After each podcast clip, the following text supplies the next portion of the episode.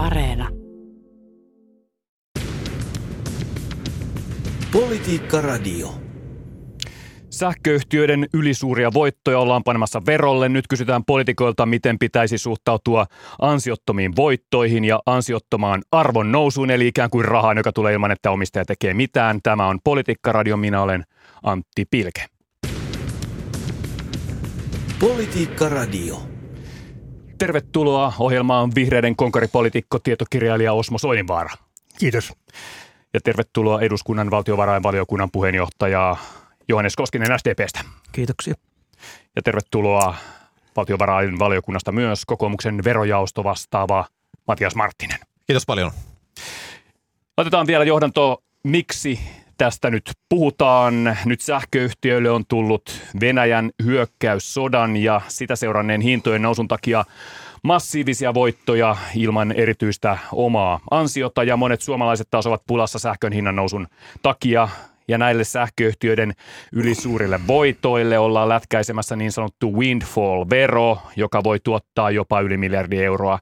Niin puhutaan nyt ensin tästä ja Osmo Soinivaara, olet energiayhtiö Helenin hallituksen puheenjohtaja, niin mitä sanot tästä sähköyhtiöiden ansiottomien voittojen verotuksesta? No eduskunta päättää ja me, me sitten niin noudatetaan. Tämä on näistä esillä olleista vaihtoehdosta minun mielestäni paras se, se niin kuin kattohinta, hinnan ylittävä vero, joka, joka EU-ssa, niin se ei sovel, olisi soveltunut Suomeen lainkaan.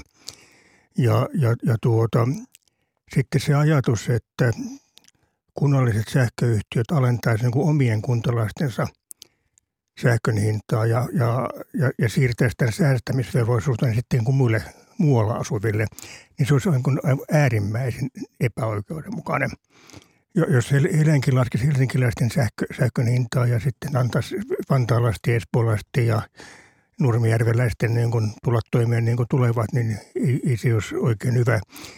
Se nimittäin tarkoittaisi sitä, että se velvollisuus säästää sähköä niin, ettei se lopu, niin se siirtyy sitten niin kuin niillä muille ja niin, niiden hinta vaan niin kuin nousee entisestään.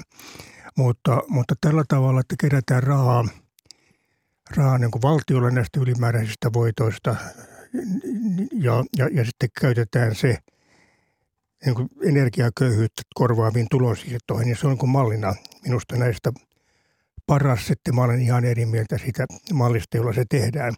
Tämä arvonlisäveron alennus oli aivan höylyä, koska siitä ei ole mitään hyötyä. Se menee suoraan, suoraan siihen markkinahintaan. Ja, ja, ja, ja, ja, ja sitten taas – tota, nämä tulonsiirrot koskee nyt aika hyvä tulosia, että jos täytyisi olla niin kuin 400 tai 500 euroa kuusi sähkölasku, niin ennen kuin aletaan mitään korvata, niin se ei kyllä takueläkeläistä paljon lohduta, että se, se on vain hyvä tulo sille omakotiasukkaalle su- suunnattu tuki ja kyllä niitä köyhiä on muuallakin. No siinä tuli nyt sitten myös ikään kuin kritiikkiä tälle julkisuudessa jo olleelle ehdotukselle hintakatosta, mutta kysytään Johannes Koskiselta, että millainen muutos tämä sähköyhtiöiden windfall-vero olisi, että miten suuri se asia, miten suuri asia se olisi, jos ajatellaan sitä, miten veroja Suomessa nyt on yleensä kerätty? No eri yhteyksissä on aiemminkin keskusteltu windfall-tyyppisen tuulen tuoman ylimääräisen tulon verottamista. Ja harvinaisen selvä tämä tilanne nyt on, että se ei johdu tämä ylimääräinen tulo mitenkään yhtiön omista toimista, vaan siitä, että Putin on aloittanut sodan ja sen heijastusvaikutuksena markkinahinnat nousseet niin rajusti. E, jos ajattelee ihan tuota järjestystä, miten tätä energiakriisiä pitää hoitaa, niin ensisijasta on tietysti se, että säästetään sähköä ja energiaa, missä vaan voidaan. Toiseksi lisätään tuotantoa, että saataisiin markkinatilanne tasapainoon – ja kolmanneksi tulisi normaalioloissa se, että, että säänneltäisiin sitten hintaa tämmöisessä poikkeustilanteessa, mutta tämä, että on yhteiset energiamarkkinat ja siellä vielä sitten äärimmäisen hankala johdannaismarkkina, joka säätelee sitten sitä hintaa, niin tekee hyvin vaikeaksi sen sääntelyn käyttöönoton. Mutta minusta edelleen se pitäisi olla ensisijainen verrattuna siihen, että lähdetään sitten isoilla tuilla eh, veronmaksajien toimesta tukemaan näitä kohtuuttomia hintoja ja niiden kohteeksi joutuneita. No, mutta kun näihin on jouduttu menemään, niin kuin meillä on jo se 9,5 miljoonan euron paketti alkuvuoden tukitoimiin, niin, niin sitten sen rahoittamiseksi tämä windfall nyt on vähintään mitä voidaan tehdä, että, että ne sähkö- ja energiayhtiöt, jotka saavat todella tuulen tuomia voittoja, niin osallistuvat sitten normaalia selvästi enemmän yhteiskunnan rahoittamiseen tämän windfall-veron kautta. No Matias Marttinen, niin kokoomuksesta on ollut ainakin takavuosina sieltä ollut puolueesta nihkeää suhtautumista windfall-veroon, niin entä nyt? Mikä nyt on asennoituminen? Niin laajasti ajateltuna, niin, niin onhan tämä aika uudenlainen elementti meidän verojärjestelmään ja, ja, siksi pitää suhtautua um, aika, aika kriittisesti niin kuin laajemmin ajateltuna, mutta, mutta niin kuin Johannes Koskinen tässä hyvin toi esille, niin, niin, niin tämä nykyinen tilanne, missä, missä nyt tällä hetkellä ollaan Venäjän käynnistämän hyökkäyssodan myötä, kun nähdään, että sähköhinnat on kuluttajilla käytännössä kymmenkertaistuneet, mutta samaan aikaan kuitenkaan niin ei, eihän meillä laajasti sähköyhtiöiden tai, tai sähkön tuotannon osalta, niin, niin, niin, niin tuotannon kustannukset eivät, ei, eivät ole laajasti kuitenkaan nousseet, jos ajatellaan vaikka, vaikka puhtaan energian tuotantoa ja muuta, jolloin tässä hyvin rajatussa tilanteessa näen näen kyllä, että, että, että sähköyhtiöiden osalta äm, tämän windfall-veron äm, määräaikaiselle käytölle niin, niin on, on, on kyllä tiettyjä perusteita. Samaan aikaan täytyy kuitenkin niin muistaa se, että, että tämä verohan ei tietenkään tule vaikuttamaan siihen, että, että millaista millaista sähkön hintaa kuluttajat tulevat maksamaan, vaan siis perusteet ovat täysin, täysin fiskaalisia. Eli käytössä kerätään valtion kassaa veroa jolla taas sitten voidaan esimerkiksi taas sitten käyttää muita, muita työkaluja, kuten nyt on vaikka eduskunnassa laajalla yhteisymmärryksessä myös tehty. On sitten kyse tästä sähkönalvesta tai, tai muusta toimista, millä pyritään auttamaan kotitalouksia, koska kyllä se tosiasia on se, että kun vaikka oma maakuntani satakuntaa olen viime aikoina kertonut paljon, niin siis niin paitsi kotitaloudet, mutta myös laajasti jo meidän, meidän yrittäjät ja yritykset ovat, ovat erittäin vaikeassa tilanteessa tässä ja niin kuin sen takia kyllä niin kuin näitä toimenpiteitä laajasti myös tarvitaan. No onko se varmaa nyt, että tämä vero, windfall-vero jäisi väliaikaiseksi, kuten nyt on suunniteltu, vai voisiko siitä tulla pysyvämpi? Nythän energiayhtiöt, nehän tyrmäsi monet jo tämän lausuntokierroksella. Millaisia ajatuksia? Tota ei sitä ko- kovin pitkäaikaista voi tulla, koska toivottavasti tämä kriisikään ei ole pitkäaikainen. Ja, ja sitten täytyy muistaa, että, että energiajärjestelmä on nyt erittäin isossa murroksessa, joka tarkoittaa, että, että vaatii hyvin suuria investointeja ja niitä rahoja, jotka maksetaan valtiolle, niitä ei sitten käytetä investointiin. Helen esimerkiksi, vaikka sillä nyt on paljon parempi tilanne kuin viime vuonna, joka viime vuonna oli tosi huono tilanne, niin se käyttää enemmän kuin kokonaan tämän ylijäämänsä investointeihin. Ja, ja, ja jotta tästä kriisistä joskus selvittäisiin, niin että investointeja ei pidä lopettaa. Yksi vaihtoehto, että voisitte siellä eduskunnassa miettiä, että tähän yhdistettäisiin niin kuin nopeutetut poistot näille niin sähkön tuotantoa palveleville investoinneille, että jos, jos käyttää sen voiton investointeihin, niin saa pitää sen raan. Tai oikein saa, saa lykkäystä verotuksiin, ei se, ei se mikään lahjoitus. Ja, ja se, se, se, se, sanonta, että, että kustannukset ei olisi noussut, niin esimerkiksi Helenin suurin voimalaitos Vuosaaren maakaasuvoimalaitos ja sen kustannukset lähes kymmenkertaistuneet, että kyllä ne on noussut. Kysytään vielä nyt kuitenkin, vaikka puhuit siitä jo tuossa alussa, niin nyt kun tästä hintakatosta on tullut julkisuudessa paljon puhetta, esimerkiksi Kokkolassa tällainen on käytössä ja sähkön hinta nyt kauhistuttaa monia, niin onko nyt siis niin, että Heleniltä tällaista on turha odottaa vai? Mä en saa kuulemma spekuloida Helenin tulevilla hinnoilla mitään, mutta haluan huomauttaa, että markkinahinta on se hinta, joka tasapainot, niin kuin, säätää sen kysynnän siihen olemassa olevaan tarjontaan. Silloin kun hinta on kallis, niin tarjontaa ei tule enää lisää. Ja, ja, kaikki hinnat, jotka alittaa markkinahinnan, niin johtaa siihen, että, että, että se kysyntä ja tarjonta ei tasapainotu, vaan, vaan sitten mennään, mennään sähkökatkoksiin. Että se, on, se on aika ikävä, jos satut olemaan just silloin hississä esimerkiksi. Mutta et, ja ja sitten mä en pidä myöskään kovin Helenille ehdotettu, että sen pitäisi myydä helsinkiläisille sähköä halvemmalla ja jättää sitten muu Suomi kipuilemaan. Tässä on se huono puoli, että ne, ne kunnat, joilla on oma sähkölaitos, niin ne asukkaat se sähkö on halvalla ja eläisi kuin pellossa ja saunoa silloin kun huvittaa ja, ja kaikkien muiden pitää sitten säästää niin heidänkin puolestaan, että ei semmoinen maailma olisi kovin oikeudenmukainen. Mä, siinä mielessä mä pidän tätä valtion kautta kierrätettävää tukea paljon, paljon tasapuolisempana.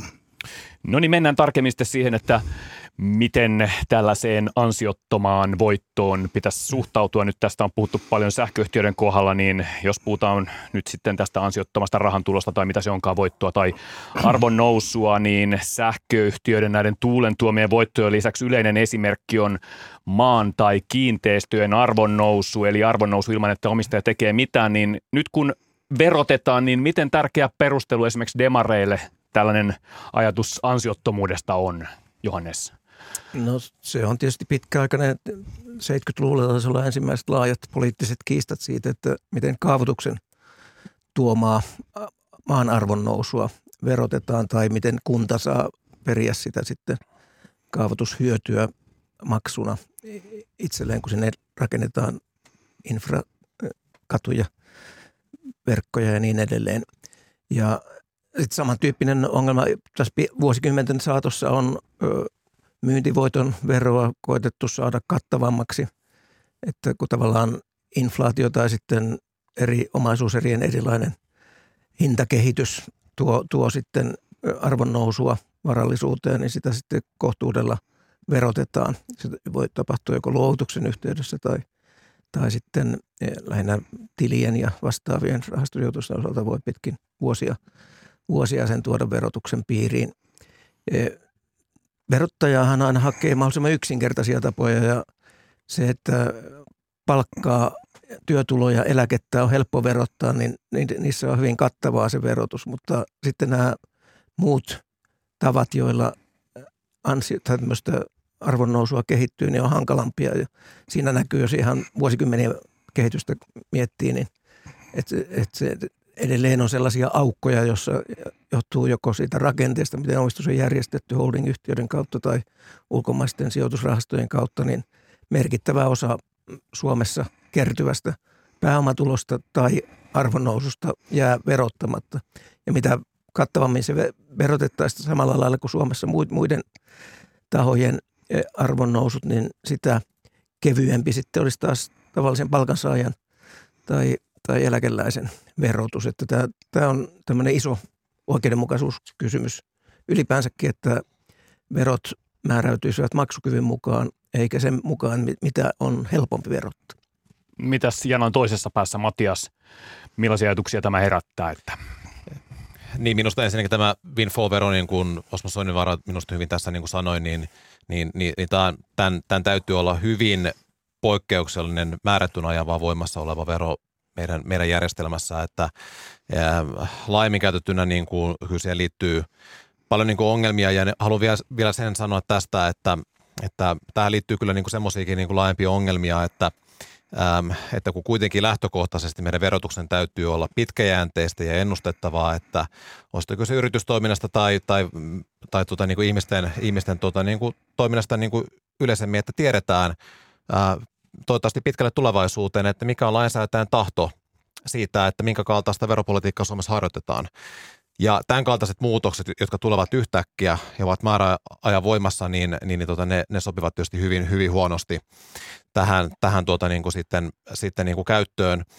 Äm, minusta tietysti niin kuin, se, on, se on totta, että meillähän on, on, on, on tuota käytössä, jos, jos ajatellaan meidän – verojärjestelmää, että, että niin kuin Johannes Koskinen hyvin sanoi, niin, niin jos ajatellaan vaikka, vaikka tuota niin kuin luovutusvoittoa, jolloin, jolloin tietysti maksetaan pääomatuloverotuksen mukaisesti siitä luovutusvoitosta lähtökohtaisesti sitten, sitten tuota niin kuin veroa. Tämä on ihan, ihan niin kuin hyvä, hyvä periaate ja, ja, ja tuota, niin kuin näen tässä kyllä tota, tota niin kuin perusteita, mutta että niin kuin laajemmin ajateltuna, niin, niin, niin jo pelkästään tämä ansioton arvon nousu on minusta jo, se on aika poliittisesti latautunut ää, termi. Miten se määritellään, että mikä on, mikä on käytännössä ansiotonta arvonnousua, että, että y- ymmärrän sen termin käytön vaikka niin kuin maankäytön puolella. Ää, jos, jos ajatellaan sitä, että meillä on vaikka kaupungit, suuret, suuret kaupungit tekevät vaikka, vaikka merkittäviä julkisia investointeja infraa, jonka myötä sitten yhtenä osana, toki se ei ole ainut selittävä tekijä siihen, että minkä takia vaikka maanarvo siellä, siellä niin kuin nousee, mutta, et, mutta et siellähän kuitenkin tota, meillä ei ole jo, jo tällä hetkellä vaikka maankäyttösopimuskorvausten kautta niin, niin, niin, niin, niin käytännössähän silloin sitten tota, niin kuin vaikka näissä rakennushankkeissa tai, tai tota sen maankäytön nousun kautta, niin sitten niin kuin nämä toimijat osallistuvat jo tällä hetkellä äm, tuota niin kuin sen, sen infrarahoitukseen ja, ja ymmärrän niin kuin sen, mutta, mutta jos me puhutaan pelkästään ja, ja kategorisesti meidän verojärjestelmästä, niin, niin, niin, niin, niin tällainen ajattelu on siis niin kuin hyvin vaikea tuoda sinne käyttöön ja, ja, ja siihen liittyy kyllä niin kuin isoja, isoja ongelmia. No Osmo, mikä kaikki on tämmöistä ansiotonta arvonnousua tai ansiotonta tienestiä? Tär, tärkein seikka tässä on, on kyllä kaupunkimaan arvo, että jos hehtaari maata Katajanokolla maksaa 30 miljoonaa euroa ja ihan samanlaisella rantatontilla Inkoossa tuonnesosan tästä, niin ei se ole sen maanomistajan aikaan, se on vaan sen takia, että joku on sattunut rakentamaan kaupunki siihen ympärille. Ja, ja on itse asiassa erittäin markkinataloushenkinen ajatus verottaa tämä kiinteistöverolla tämä hyöty yhteiskunnalle. Näin tämä tapahtuu Yhdysvalloissa ja näin tapahtuu varsin pitkälti Britanniassa. Ja, ja Suomessa se voisi olla merkittävä niin tulolähde yhteiskunnalle, joka sitten saisi aikaa, että tuloveroja sitten vastaavasti tarvittaisiin vähemmän. Ja siihen siirtyminen vaan on vaikeata, koska, koska se, se ei tee, okei, okay, jos esimerkiksi nyt tehtäisiin näin, niin minä menettäisin hirveästi rahaa, koska olen maksanut aikanaan asunnosta Kruunuhaassa paljon, mutta mun lapseni eivät menettäisi mitään, vaikka ne muuttaisi Kruunuhakaan myöhemmin, koska sitten vastaavasti asunnon hinta laskee.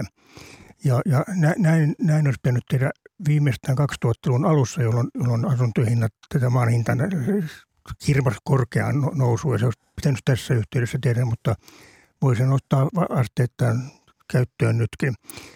Se tuottaa myös, mä kun olen joskus ollut myös Helsingissä kaupunkisuunnittelulautakunnassa, niin me, me rakennetaan paljon pikaratikoita ja pikaratikka nostaa maan arvon, arvoa siinä ympäristössä. Ja sen takia niitä rakennetaan vain uusilla alueilla, jossa kaupunki omistaa maan. Ja saa, saa sen sillä tavalla raastetuksi. Mutta jos se rakennetaan vanhoilla alueille, niin sitten ne asuntojen omistajat siellä saa sen hyödyn. Eikä heitä veroteta tästä hyödystä lainkaan. Ja silloin sen, sen takia sinne ei kannata rakentaa sitä. Tai ei, ei, ei rakenneta. Espanjassa on toisin siellä, tai ainakin osassa Espanjaa, No, se, se, se, siellä on tämmöisiä kohdistettuja kiinteistöveroja, että jos, jos tähän tulee asema, niin siinä ympäristössä tuota, kiinteistövero nousee ja se, se raideinvestointi pikkuhiljaa sitten rahoitetaan tätä kautta ja se on minusta järkevä tapa. Politiikka Radio.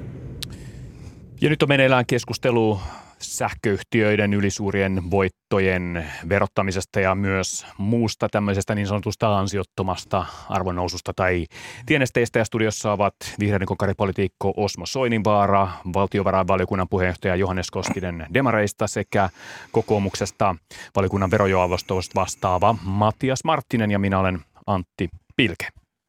Ja tässä päästiin nyt jo keskustelemaan siis siitä, että mitä muiden kuin sähköyhtiöiden osalta pitäisi ajatella, niin kysytään Johannes, että nyt kun tosiaan sähköyhtiöille kaavellaan tätä veroa, niin ja äsken viittasit siihen, että tällaisia ansiottomia voittoja tai arvonnousua on muuallakin, niin millaisia ajatuksia demareilla on niiden suhteen nyt, kun kohta on vaalit ja seuraava vaalikausi, niin haluaisitteko laittaa laajemminkin leikkuriin jotain tämmöisiä?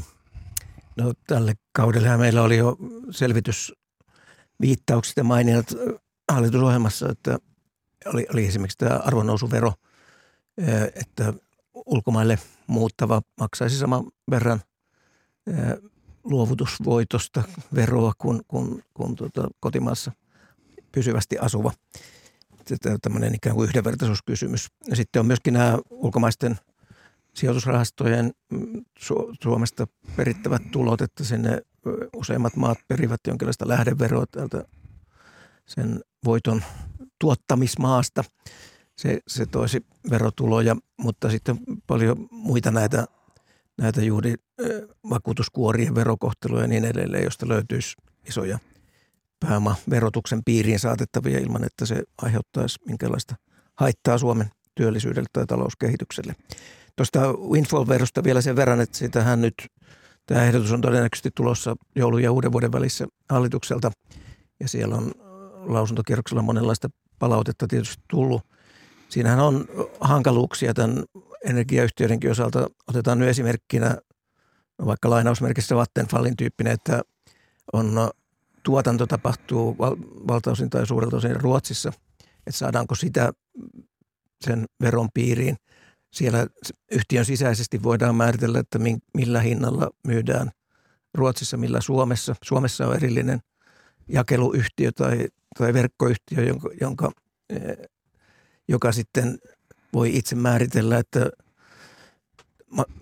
millä hinnalla se siirtää sieltä emoyhtiöltä ja mikä taas määräytyy markkinahintojen mukaan, niin tavallaan ne kaik, kaikkien tämmöisen ketjun osat täytyy saada sitten jotenkin oikeudenmukaisesti sen veron ylimääräisten tuottojen verottamisen piiriin ja, ja tuota, siinä on, on tekemistä, mutta koitetaan hakea se aika pikaisella aikataululla joudutaan tuossa tammikuussa sitten säätämään ja, ja varmasti ihan täydellistä mallia ei saada, mutta mahdollisimman tarkasti sitten voitaisiin kohdella niin kotimaisia eri yhtiömuotoja. Tässä viitattiin jo siihen, että meillä on näitä osuuskuntamuotoisia ja osakeyhtiömuotoisia on kuntien omistamia ja yksityisiä energiayhtiöitä niin, ja niiden tilanne tämän, tämän tuoton tai tuulen tuoman voitonkin osalta on erilainen, niin että pystytään sitten tässä windfall-veron säätelyssä oikeudenmukaisella tavalla ottamaan huomioon. Puhutaan nyt kuitenkin vielä yleisemmin, että valtiovarainministeriön virkamiesten mukaan niin julkisen talouden vahvistamisessa tarvitaan siis myös veron kiristyksiä ja virkamiehet ovat väläyttäneet näitä korotuksia muun muassa alennettuihin arvonlisäverokantoihin, kuten ruoan veroon. Niin kysytään Matias, että mitä teillä ajatellaan, että mikä olisi sellainen reilu ja hyvä tapa nyt sitten kerätä veroilla lisää rahaa?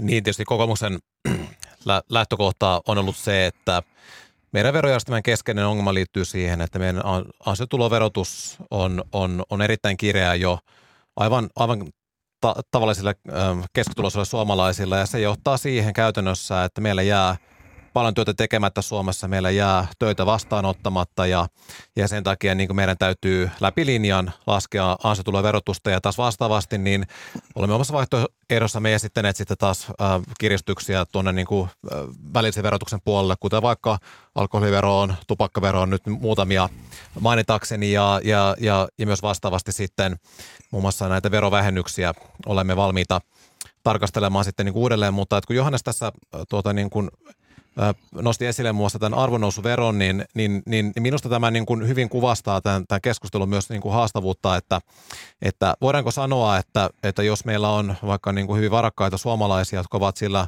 ovat, ovat kerryttäneet sitä omaa varaisuutta ja niin kuin kuitenkin niin kuin omilla päätöksillä myös vaikuttaneet siihen, että, että miten sitä omaa varaisuutta on myös niin kuin syntynyt, niin, niin, niin voidaanko tällä niin puhua ansiottomasta arvon noususta, niin, niin, niin minusta, minusta ei voida. Ja, ja, ja on itse asiassa aivan oikea, oikea ratkaisu, että hallitus laittoi silppuriin tämän arvonnousuveron, koska, koska me, me näemme jo sen suoraan, että jo, jo pelkästään tämä veron valmistelu johti siihen, että Suomesta alkoi pääomapako ulkomaille koska lähdettiin sitä oletuksesta, että maan, maan hallitus säätää tämä vero voimaa ja niin kuin sen takia meidän pitää nimenomaan päinvastoin houkutella pääomia ja varausta Suomeen, ei päinvastoin, niin kuin siksi näen tämä kyllä niin kuin erittäin huonona kehityskulkuna ja niin kuin pidän sitä hyvänä, että, että tätä veroa ei, ei nyt ainakaan tällä hetkellä säädetty voimaan. Toivottavasti ei myöskään jatkossa.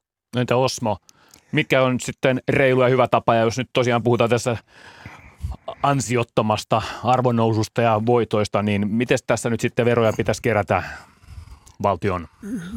Kuten sanottu, se maapohja on tässä se aivan ehdottomasti suurin.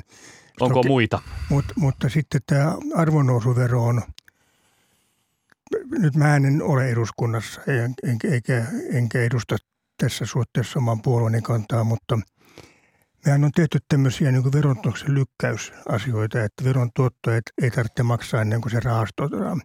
Ja tämä malli ei kyllä oikein toimi, jos riittää se, että siirtää vuodeksi kirjansa Viroon ja sitten ottaa sen sieltä verottomana ja sitten, sit, sitten palaa Suomeen. Että sitten pitää taas alkaa purkaa näitä, nä, nä, näitä järjestelyjä ja en tiedä onko sekään hyvä, mutta Yhdysvalloissa tämmöinen vero on ja ei sen pääomat sitten niin hirveästi ole painu. Sen verran, jos tuosta kun Osmo puhut pari tästä kiinteistöverosta, niin tällä hallituksella oli tarkoitus tarkistaa nämä kiinteistöveron määräytymisperusteet ja että ne paremmin vastaisi markkinahintoja eri, eri puolilla maata. Se projektina on lykkäytynyt niin, että se voi olla vasta 24 voimaan saattavassa ja sitä ei, ei nyt tuotu eduskuntaan. Se on, on tietysti tärkeää, että ne kiinteistöveron verotusarvot seuraisi paremmin totuutta, mutta sitten se aiheuttaa myöskin näitä kompensaatiotarpeita kuntatalouteen, koska sen kiinteistöveron tuotto on valtavan erilainen erityyppisissä kunnissa ja, ja se sitten tässä valtionosuus- ja verontasausjärjestelmissä täytyy ottaa Jos, jos, jos me ajattelemme niin kuntalaisia, emmekä pelkkää kuntaa, niin jos jossakin maassa kiinteistövero, kunnassa kiinteistövero tuottaa paljon, niin sen kuntalaisethan sen maksaa. Ja silloin on aivan kohtuullista, että sen kunnan asukkaat sen, saa sen alennuksena sitten taas kunnallisverossaan. Ja, ja sitten ne, ne kunnat, jossa, jossa ei, ei tarvitse maksaa korkeita kunnallisveroa, niin miksi heidän pitäisi saada korvausta siitä, että asuminen on jossakin muualla kallista. Ja Johannes, puhuit siis tästä, tästä hankkeesta, mikä tällä vaalikaudella oli, että hallitus oli uusimassa lakia siis kuntien oikeudesta pakkolunastaa maata, ja tämähän liittyy ansiottomaan arvonnousuun. Eikö niin keskusta ja RKP olisivat halunneet nostaa näitä maanomistajille maksettavia korvauksia, ja Joo, se, vihreät se ja vasemmistoliitto siis, kannatti niukempaa linjaa. Eikö se oli niin? siis toinen, toinen laki taas se, että mm. jos oli tämmöinen kertoin laitettu, että, että kun yhteiskunta lunastaa tarpeisiinsa maata, niin sitten siihen pitäisi laittaa ikään kuin useamman 10 prosentin kerroin, että se maksettaisiin enemmän kuin käyvä hinta. Ja mutta tämäkin kaatu, tämäkään ei ole edennyt kyllä, siis. Kyllä, kyllä, mutta että meillähän on kymmeniä vuosia peri, perinne tästä käyvän hinta, hinnan määrittelystä tuomioistuimen kautta ja sitä ei kannata lähteä – lisäkertoimia. No, me, mutta me, ei me, ole ihan helppo kysymys, siis tämä ansiottoman arvonnousun kysymys, että mutta, nämä ovat kaatuivat tällä vaalikaudella. Me, me, me, meillä oli aikanaan aika eurooppalainen lainsäädäntö, jos, jossa raakamaasta maksettiin raakamaan hinta. Ja nyt meillä on tulossa tämmöistä venäläistä ajattelua, että, että spekulatiivinen arvo pitää ottaa osaksi lunastushintaa. Voi tulla moottoriteiden rakentamista kallista, jos näin tehdään. Tähän vielä kiinteistövero on kokoomuksen puolelta, että minusta on itse asiassa tota, tämä periaate, mistä, mistä tässä puhutaan, on siis, on siis täysin oikein, että ne verotusarvot tuota vastaisivat ää, paremmin näitä, näitä tuota, niin kuin siis vastaavasti rakennusten kiinteistöjen tai, tai, tai, tai siis rakennusten niin maapohjan ää, verotusarvoja, mutta, mutta se vaatii erittäin huolellisen valmistelun ja siinä täytyy myös kyllä ottaa huomioon se, että mä, mä pidän tärkeänä sitä, että vaikka kaupungeissa niin, niin asukkaiden tämä kokonaisverorasitus ei saa nousta vasta vastaavasti. Pitäisi tietysti toivoa, että siellä vastaavasti sitten tuota, ää, kaupungit kerää saman verran sitä niin kuin kiinteistöveroa kuin, niin kuin aikaisemmin ja, ja, ja milloin sitten jos, jos kiinteistöverotuottoa kerätään enemmän, että taas vastaavasti se sitten niin kuin, tota, kohdistetaan taas asukkaille sen kautta, että taas vastaavasti sitten niin kuin kuntaveroa sit sieltä, sieltä vastaavasti niin kuin lasketaan, mutta että tämä työ jäänee nyt sitten jatkoon tulevien kausien katsottavaksi, että mitä sitten sille, sille voidaan tehdä. Ja keskustelu oli laaja ja se varmasti jatkuu. Kiitos vierailusta Politiikkaradiossa SDPn Johannes Koskinen. Kiitoksia. Ja kiitos vierailusta vihreiden Osmo Soininvaara. Ja kiitos vierailusta kokoomuksesta Matias Marttinen. Kiitoksia. Politiikka Radio.